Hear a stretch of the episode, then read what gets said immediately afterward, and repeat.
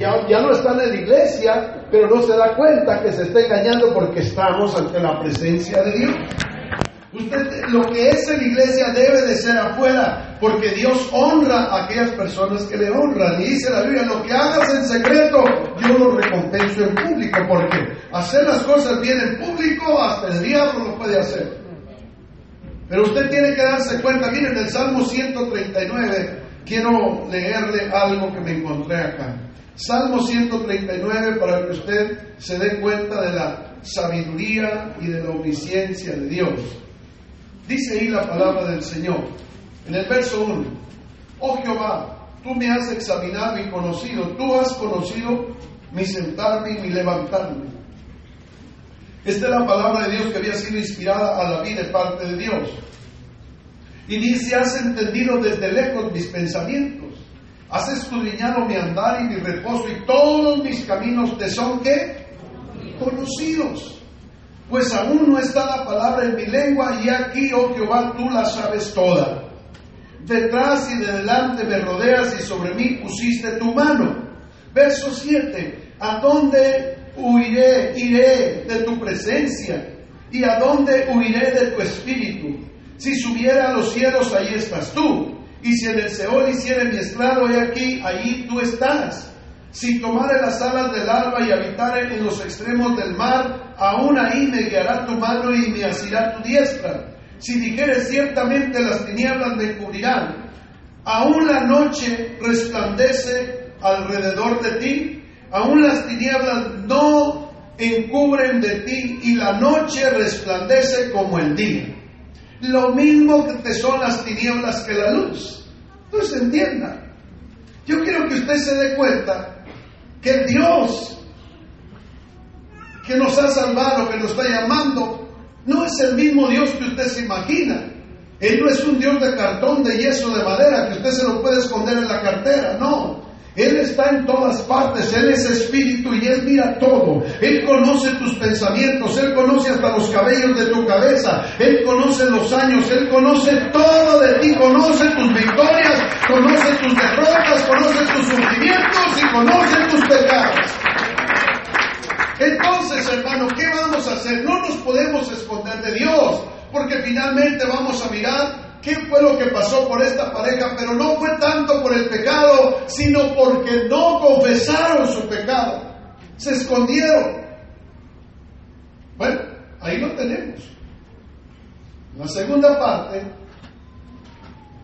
dice ahí las excusas. Cuando el Señor le dice a Adán en el verso 12, ¿dónde estás tú? Entonces empiezan las excusas. Y eso es lo que arruina la vida de cualquier persona. Pero esto de las excusas no es algo nuevo. Esto, hace dos mil años que se empezó a practicar. Porque cuando el Señor le dice a Adán, ¿dónde estás tú? Has comido del, del árbol que te dije que no comieras, ¿verdad? ¿Y qué dijo él? Se asomó detrás del árbol y dijo, la mujer que tú me diste. A mí no me culpes, yo estaba muy bien, pero tú me la diste, así que ella es la culpable. Ahí empezó el mal para este hombre.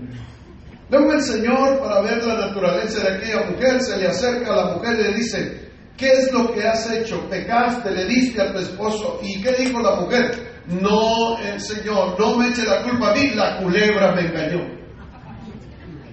Y si le ha preguntado a la culebra, el diablo le debiera haber dicho a la serpiente, yo no tengo la culpa, el diablo se me metió.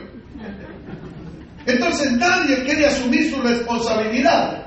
Nadie quiere entender, hermano, que lo que Dios estaba haciendo no estaba tratando de cuestionar a Adán para castigarlo, para reprocharle. Dios lo estaba buscando para que él pidiera perdón, se arrepintiera y dijera, Señor, pequé, la regué, yo sé que tú me dijiste que no comiera, pero yo, yo no sé qué fue lo que hice, perdóname, Señor. Pero Adán lo que hizo fue culpar a la mujer, la mujer culpar a la serpiente. Y esto parece que se está repitiendo todos los días. Porque cuando una persona, hoy en día, hermanos, aleluya, mire, los padres culpan a los maestros porque los niños son rebeldes. Los niños culpan a los padres porque le va mal. El que se enfría en la iglesia culpa a la iglesia por culpa de la iglesia me enfríe. El esposo culpa a la esposa, la esposa culpa al esposo y por ti y por ti. Y nadie, nadie puede salir de, de su atascadero mientras sigue echándole la culpa a todo el mundo. Se lo digo claramente. ¿Qué dice Proverbios 28:13? Dice la Biblia que el que cubre sus pecados, el tal no prospera. Y esto lo dice la palabra del Señor. Mientras yo trate de cubrir mis pecados, no voy a prosperar en nada. Además, ¿quién le dijo que usted podía cubrir sus pecados delante de Dios? No, nadie puede decir, voy a hacer las cosas a mi manera, no le vaya a pasar lo que a Jonás. Jonás se rebeló contra Dios y Dios le dijo, vete a Nínive porque quiero verte predicar allá, te voy a usar como un profeta. Hay más de 40 mil personas que necesitan recibir el mensaje de, Dios y te voy a mandar a ti. ¿Qué hizo Jonás? En lugar de irse para allá, para donde Dios lo había mandado, tomó una barca y se fue para el otro lado. Dijo, no voy y no voy no voy. Ahí iba Jonás platicando con el del barco, pero no iba a gusto porque sabía que se había rebelado contra Dios. Como que su conciencia no le estaba ayudando y él dijo, bueno, yo creo que Dios me está viendo aquí. Entonces dijo, ahorita, ahorita te veo. Y se metió allá abajo del barco, entre los costales, entre las tablas. Ahí se tiró para que nadie lo mirara. ¿Podrá el caso alguien esconderse de Dios? Ahí iba. Y de repente algo sucedió en aquel barco. Dice la Biblia como, como se espantaron los marineros porque después de tener una tarde muy bonita, de repente en un segundo se levanta una tempestad que se los quería comer vivos. Y el jefe del el, el, marinero dijo, ¿sabes qué? Algo sucedió, esto no es normal, de repente se levanta una tempestad. ¿Sabes qué? Alguien va en maldición en este barco, alguien, alguien eh, va, eh, lleva la ira de Dios y empezaron a tirar suerte y que le caiga suerte a Jonás. Dijo, ¿y dónde está ese? Búsquenlo. Y hermano, van a buscarlo. Allá estaba tapado entre el maíz, tapado entre el frijol, entre las tablas. ¿Quién lo podía ver? Pero Dios le estaba dando la oportunidad que se arrepintiera. Porque el que cubre su maldad no prospera. Él no iba prosperando, iba más y más y más. Y luego cuando lo sacan y le dicen, tú caíste en maldición, a ti te cayó la suerte, tú eres un asesino, vienes huyendo de Dios porque se levantó la tempestad y él cayó. Digo, ¿sabes qué? Si no respondes, te vamos a tirar, te vamos a tirar al mar y él... Como quien dice, soy culpable, pero no lo reconozco. Entonces no, no, no, no te vas a arrepentir, no me voy a arrepentir. Mire, este prefirió que lo tiraran al mar y que se lo comieran los tiburones, pero no se quería arrepentir. Así es el hombre. ¿Cuántas de las veces viene gente a la iglesia que vienen necesitados, se vienen muriendo, tienen una, una, un, futuro, hermanos, aleluya, de quebradas, de caídas, hermano, y Dios les está llamando, pero aquí están y no quieren nada. El orgullo es más fuerte que la necesidad que traen. Y Jonás dijo que me tiren, y lo tiraron. Pero mire, Dios en su misericordia. Allá andaba ahogándose en aquella tempestad. Y era en alta mar, no era en una orillita, no, porque dice la Biblia que ellos quisieron sacar el barco para tirarlo allá afuera, pero hermanos, la ira de Dios estaba sobre el barco y no pudieron remarlo, antes los hundía más para adentro, entonces ya no les quedó otra más de que a la una, a las dos y a las tres y se fue. Y cuando cayó allá, ahí estaba el Señor ahí mirando, te vas a arrepentir, no, se estaba muriendo. Y el Señor le avisó a un pez y le dijo, dice que un pez gigante dijo, cómetelo, pero no lo mastiques. Nomás Se lo pasó sin masticarlo. Y allá estaba, dice la Biblia, porque la Biblia no miente. Si la Biblia dice que Jonás se comió la, la ballena, yo lo creo. Pero en este caso la ballena se comió a Jonás. Y dice que dentro de la ballena, ahí en el capítulo 3 de los últimos capítulos, dice la palabra del Señor, que la ballena lo llevó, pero cuando lo agarró, lo llevó hasta lo profundo del mar. Allá dice la palabra del Señor, imagínese cómo estaba en ese, en ese lugar, hermano, volviendo mal, en ese calor, hermano, ahí muriéndose de asfixia, dice la Biblia que cuando se miró en ese, en ese lugar, hermano, de oscuridad, en esas profundidades, ahí le pidió perdón a Dios. Y cuando le pide perdón a Dios, el Señor le dice al, pez, sácalo, vete rápido y vomítalo en, la calle, en, las playas de Nínive. Y el, pez salió y lo aventó en las playas de Nínive. Parece que lo habían sacado de una olla de los. Estaba todo, mal, hermanos, aleluya. Pero mire, no importa, él se arrepintió allá. Y cuando se arrepiente, Dios lo saca y le da vida. ¿Qué fue lo que pasó con David cuando David pecó? David pecó gravemente y no hay nada oculto que no haya de ser manifiesto, porque aunque David quiso ocultar su pecado, dice la Biblia que él estaba, hermanos, un día paseando en el palacio y cuando está paseando en el palacio, de repente mira por la ventanita y mira una mujer muy hermosa bañándose. Y me imagino que la primera pasada dijo, uy, el Señor reprenda al diablo. No, dijo, déjame ver otra vez. El Señor te reprenda, Satán. A la tercera vez, Mandó traer un soldado. Ven, me traes esa mujer. Bueno, dice la Biblia que la trajo, se acostó con él. Era la esposa de un soldado de él que andaba en la guerra. Después que, que, cometió el pecado con ella, a las tres semanas le mandan un papelito y le dice el criado, una señora, la señora que entró el otro día aquí, le manda un papelito, déjamelo ahí. Cuando él empieza a ver el papelito, decía ese papelito, estoy embarazada voy a tener un hijo de ti. Y dice que él se asustó y dijo, ¿cómo puede ser posible la gente? Porque David tenía un buen testimonio. Pero él pecó. Y en lugar de arrepentirse, él, hermano, se fue como el cuello de como dice la Biblia. Entonces ahora estaba, ah, estaba embarazada la mujer. Bueno, David dijo, ¿qué hago? Ya sé. Y tramó otra mentira, hermanos, otro pecado. Mandó traer a su esposo llamado Urias. Y cuando lo manda a traer de la guerra, nada más a él, Urias dijo, qué raro. ¿Por qué nada más me manda a llamar a mí? Y cuando entra a la casa del rey, el rey le tenía un banquete, hermanos, aleluya, y le dice, Urias, yo sé que vienes cansado, vienes de la guerra, come y vete a tu casa, regocíjate, está con, con, tu esposa, yo creo que es tiempo que vayas a deleitarte con ella. Y entonces aquel hombre dijo, gracias rey, y cuando se va, dice la palabra del Señor, que iba a salir del patio de, de David donde estaban los guardias, dijo, no, no me voy a ir, porque no me siento bien que, que, todos mis hermanos estén en la guerra y yo voy a estar con mi esposa. Dijo, no, no, no es propio, no me siento bien. Mejor yo no voy a ir a la casa. Y en la mañana David le pregunta a su siervo qué pasó con Urias, se fue a su casa, dijo, rey, se quedó aquí con los soldados, no quiso ir. ¿Qué Ah, dijo, ya tengo otra idea. Tráelo otra vez y lo voy a emborrachar. Dice que cuando llegó Urias lo recibió con toda la gancia. Dijo a sus criados, traigan una botella de hornitos, una de presidente, ¿qué hace? Queriendo cubrir el pecado. Y sí, dice que lo parrandeó. Le echó, hermano, si le servía a otra, mi amigazo, y le servía a otra. Ya cuando lo miró con los ojos cruzados, dijo, vete a tu casa y deleítate, está con tu esposa. Gracias, mi Señor, y se fue agarrándose de las paredes por allá. Cuando iba a tocar el timbre de su casa, dijo, no puede ser posible. Estoy borracho, pero a un borracho mi conciencia no está bien. ¿Cómo puede ser posible que los soldados están en la guerra y yo me voy a estar deleitando con mi mujer? No, prefiero quedarme aquí, no timbre, que ni mi esposa se dé cuenta que vino. Se quedó en las puertas de su casa. En la mañana David le dijo a su siervo, ¿qué pasó con Urias?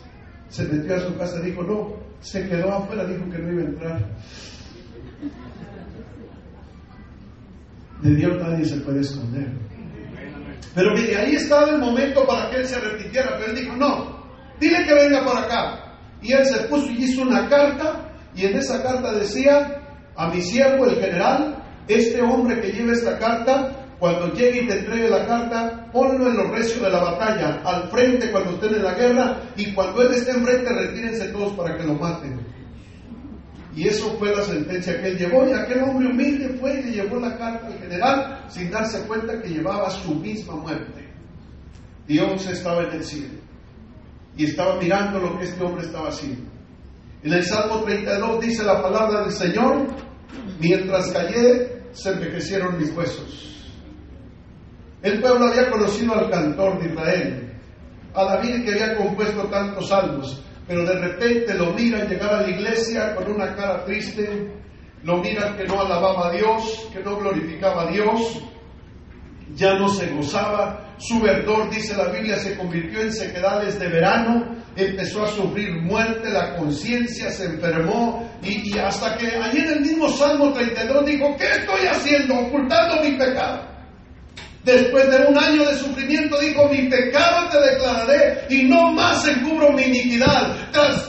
Confesaré mis pecados a Jehová y él me va a escuchar. Y en el Salmo 91 que tenemos ahí, perdón, Salmo 51, dice la palabra del Señor acerca del arrepentimiento de este rey. Dice que empezó a orar al Señor y le dijo, ten piedad de mí, oh Dios, conforme a tu misericordia, conforme a la multitud de tus piedades, borra mis rebeliones lávame más y más de mi maldad y límpiame de mi pecado. Estaba él reconociendo, sí o no. Mi maldad, mi pecado, mis rebeliones, mi pecado de nuevo, porque yo reconozco mis rebeliones y mi pecado está siempre delante de mí. Contra ti, contra ti he pecado y he hecho lo malo delante de tus ojos. Eso es lo que Dios estaba esperando de Adán y Eva. Esto es lo que Dios está esperando de usted. Esto es lo que estaba esperando de David. David le dice que cuando David se arrepiente desde lo más profundo del corazón, el Señor dice, yo no puedo despreciar a un corazón que se humilla de esta manera. Levantó a David, lo restauró, lo puso en el reino, en el trono, lo llenó de nuevo de su Espíritu Santo, hermano.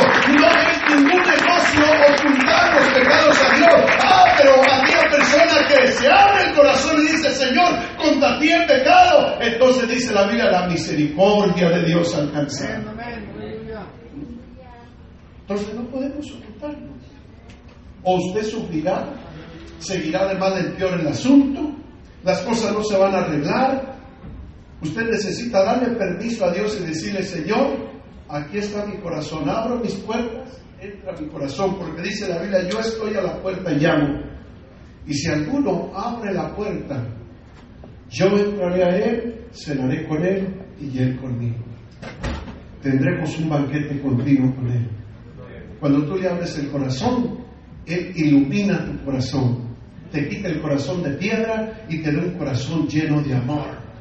Cambia lo que para ti fue imposible como humano no pudiste cambiar, porque dice el Señor, sin mí nada puedes hacer, pero déjame entrar a tu vida y lo que para ti es imposible, yo lo logro en el nombre del Señor Jesucristo. Esa forma de responder, esos pleitos, esa boca tan sucia que tienes, ese pecado tan adicto que te tiene, que ya no puedes y por más que lloras, por más que dices que vas a cambiar, jamás has podido cambiar. ¿Sabes qué? Porque tú solo no vas a poder cambiar. Estás desde la plataforma humana, pero dame la oportunidad oportunidad y yo cambio tu lamento en baile, yo cambio tu tristeza en alegría, yo cambio tu infierno en dulzura y yo cambio tu vino en gozo, aleluya, porque así es el Señor.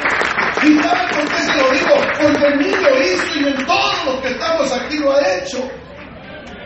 Yo vine a la iglesia pero no basta venir a la iglesia y oír un buen mensaje, Dios no te cambia ahí. Está bien que vienes a la iglesia, escuchas el mensaje, hiciste algo correcto, pero después de la banca necesitas tú reconocer a Dios.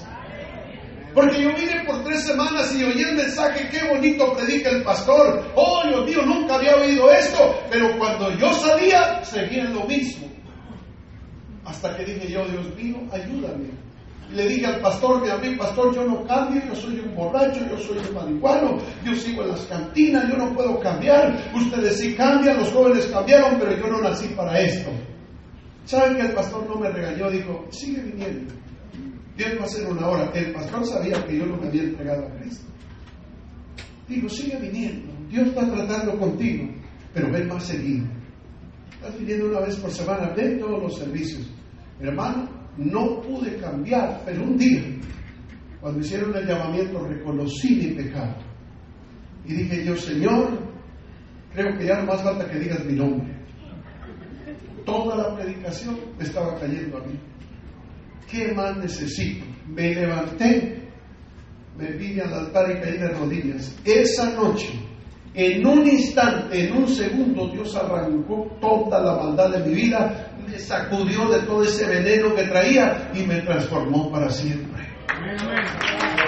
Es un Dios que, me ayudó a mí y yo creo que por eso dice, ¿por qué el pastor es tan Porque yo pasé por lo que tú, yo te puedo comprender, yo sé que es imposible. ¿Cuántas veces has querido cambiar? ¿Cuántas veces has llorado? ¿Cuántas veces has prometido? Ese es mi retrato, yo lo hice miles de veces. Pero un día, hermano, solamente pasé al altar y lo que no pude hacer en toda una vida lo hice en un instante. Cambió mi manera de hablar, mi manera de ser, mi manera de conducirme, cambió mi corazón, cambió mi comportamiento. Pero hasta que le di la oportunidad a Dios, porque que cubre jamás va a prosperar. Ay, pero el que los confiesa, la misericordia de Dios alcanzará. ¿Está entendiendo? Mire, en una ocasión para que usted entienda más lo que le estoy diciendo, cómo Dios trabaja.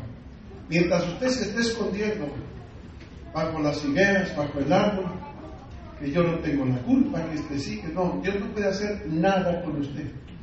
Pero la gente se esconde. No, si fuera la iglesia, pero este, no, pero son unos hipócritas. No, pero que la iglesia pide mucho dinero. No, se está muriendo. Pero ellos buscan muchas excusas para acercarse a Dios. Pero la persona que se acerca a Dios, y abre su corazón, qué tremendo, qué bendición. Dios lo saca, Dios lo transforma, Dios lo santifica, Dios lo purifica. Y como en este mes de diciembre la gente tiende a cambiar y dice, ya viene otro año, voy a hacer mis promesas, voy a cambiar, bien. Dios le puso ese instinto de cambiar. Pero oiga, dice la Biblia, pero sin mi hijo, usted no puede cambiar. Tú has tenido sueños, pero no se te van a cumplir a menos que Cristo esté contigo. Y si Cristo está contigo, pídeme lo que quieras, dice el Señor. Y dice la historia que este rey, hermanos, cada año, cada año en su, en su misericordia, que el rey tenía muchos presos, reos de por vida. Usted sabe cuando alguien le dice está de por vida hasta que muera. Nunca sale de una prisión. Entonces dice que cada año él bajaba a los calabozos y solamente al que se le ocurría, por pura suerte decía, este lo saca. Y les daba el premio a uno de los cientos de presos que tenía. Entonces imagina los presos con qué gusto estaban esperando, qué desesperación que llegara el, el año para que el rey bajara. Y dice que el rey bajó y entonces cuando saben que va a pasar el rey, todo el mundo en la celda agarrado. Y el rey iba escuchando, iba escuchando. Usted, Señor rey, por favor, tenga misericordia de mí. Mire, a mí me metieron aquí, pero soy inocente, el abogado se vendió y no se escuchaba, y el otro lo escuchaba al otro, rey, yo no tengo la culpa, yo soy un hombre inocente, yo tengo mi familia, tengo testigos que yo no he sido el culpable, y el rey nos escuchaba y nos escuchaba los cuentos de todos. Pero dice que pasó por una celda donde no había nadie y pensó el rey este se escapó. No, dice que se asomó a la celda y cuando mira había un preso, pero estaba en un rincón por allá triste, acongojado. Y le dice el rey, amigo, usted no pide misericordia, usted no quiere salir. Y le dice el preso, rey, dice, yo no le pido que me saque de la prisión, yo soy un malvado, un, un hombre malo, me merezco dos vidas dentro de esta prisión. Y cuando el rey lo empieza a escuchar, el corazón del rey es tocado y dice, guardias, sáquenlo él porque este es el único sincero que he escuchado aquí. Él está reconociendo todos sus errores y a este lo voy a sacar. Déjeme decirle una cosa, el rey está aquí. Yo siento que se está moviendo aquí. El rey de reyes ha venido aquí para sacar de la prisión a los presos, darle vida, para darle salud. Él venido a libertar a los cautivos, a sanar a los quebrantados de corazón, a abrirle la cárcel a aquellos que están encarcelados, a darle la libertad a los presos. Entre todas las personas que están aquí, el Señor está buscando un sincero que diga, Señor, yo reconozco que he pecado contra ti. Reconozco que no he sido el hombre justo. Reconozco que me he desviado. Reconozco que te necesito. A ese Dios va a sacar. Y yo quiero saber si hay uno que reconoce y dice, pastor, necesito que ore por mí porque yo soy esa persona que necesito volver a Dios. Pónganse de pie todos. Quiero saber entre todos los amigos si hay uno que quiera salir de los vicios, que quiera salir de su prisión, que quiera que Dios lo sane, que quiera que Dios restaure su familia. Dios no la va a restaurar si usted no reconoce su pecado. No sé si haya uno. Levanta tu mano y yo voy a hacer una oración por ti. ¿Habrá alguien? Tenemos un caballero, tenemos otro caballero. Tres, cuatro, ¿qué más? Cinco, seis, siete, ocho, nueve, diez, once. Gloria a Dios, porque hemos entendido el amor de Dios. Yo pienso que Adán y Eva no hubieran de haber pasado por todo el juicio que les vino, porque finalmente, miren lo que pasó, por ver cerrado su corazón, perdieron su amistad con Dios, conocieron que estaban desnudos, conocieron que estaban desprotegidos de todos los honores y encantos del paraíso, reconocieron que la protección de Dios se había ausentado, se había separado, se, se apoderó de ellos el miedo y el sentimiento que jamás antes habían tenido. Comenzó el sufrimiento, el dolor, la muerte, la tierra fue maldecida, Caín mata a su propio hermano Abel, degeneración física, muerte espiritual, sufrimiento, tragedia, dolor, enfermedad, envejecimiento y muerte eterna entró por ese pecado.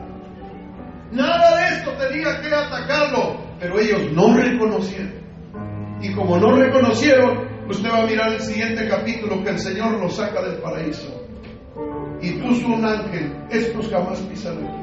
Porque el que cubre su pecado no prospera. Y desde ese momento entró el sufrimiento al pobre. ¿Para qué sufre? ¿Para qué se esconde? ¿Por qué no abrirse paso y decir, Señor, yo soy el culpable? ¿Me permite hacer una oración por usted? ¿Por qué no sale de su silla y viene aquí y hacemos una oración? Todos los amigos, hermanos, que reconozcan, que reconozcan que necesitan, que reconozcan. Tú, tú solo no puedes, inténtalo con, con Jesús. Inténtalo. Es más, Dios te da el permiso de la duda. Si tú dices, yo no creo en Dios, Dios te da permiso de que vengas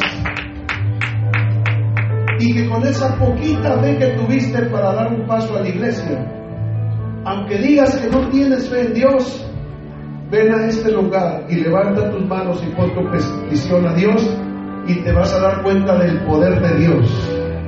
Te vas a dar cuenta que Dios existe tan cerca de ti. Él está más cerca del aire que respiras. Yo quiero orar por aquellos que han reconocido, como David que le dijo, contra ti el pecado, reconozco mis rebeliones, reconozco, y déjame decir que usted no ha pecado con nadie más. Usted no tiene que pedirle perdón a María, ni a Pedro, ni a Juan, porque sus pecados no los cometió ante María ni ante Juan, sus pecados los cometió delante de Dios. Usted tiene que pedirle perdón a Dios porque Él es el único que puede perdonarle sus pecados. Dice la Biblia que que los confiesa y se aparta, la misericordia de Dios descenderá sobre él. ¿Está listo para hacer una oración de entrega? Salen los adales que están sufriendo. Salga de, la, de, la, de los árboles, salga de entre sus hojas y venga a este lugar y dígale, Señor, ¿para qué me escondo? Tú lo sabes todo. Tú conoces mi sentarme y mi levantarme y conoces mis pensamientos desde lejos. Tú conoces lo que va a pasar mañana, conoces mi pasado y conoces mi presente, conoces los pecados que cometí esta mañana y conoces todo. Pero hoy vamos a abrir nuestro corazón. Acompáñenme en esta oración y dígale así a Jesús, yo voy a darle un ejemplo y después usted sigue orando. Diga así con voz alta, Señor Jesús, gracias te doy por darme la oportunidad de oír el mensaje. No me quiero esconder. ¿A dónde me voy a esconder si tú lo sabes todo? Quiero confesarte mis pecados. Quiero confesarte que no he sido bueno. He pecado contra ti. He pecado contra el cielo. He pecado contra mi prójimo. He pecado contra mis padres, Señor.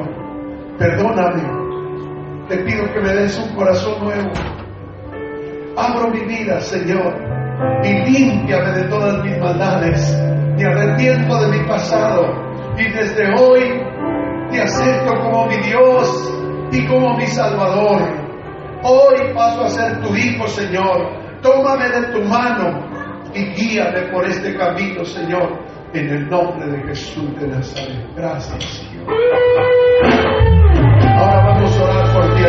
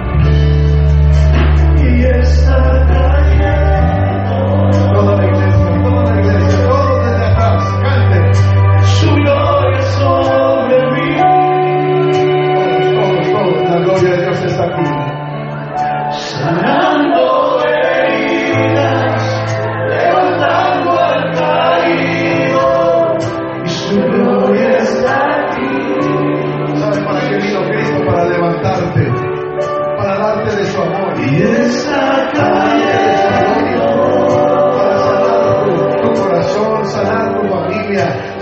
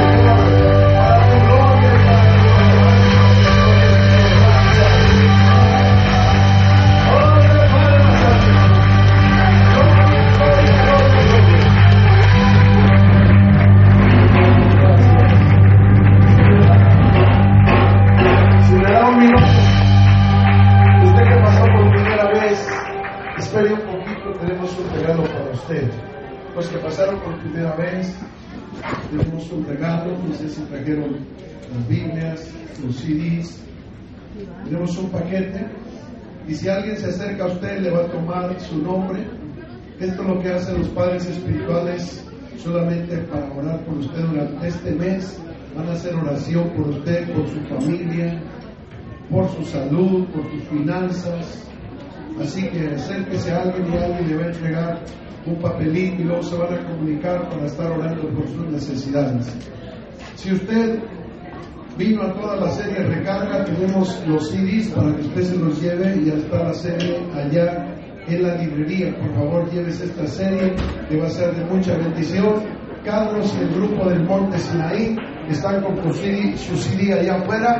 Pero si usted trajo una visita, por favor, llévela a cenar y no se quede.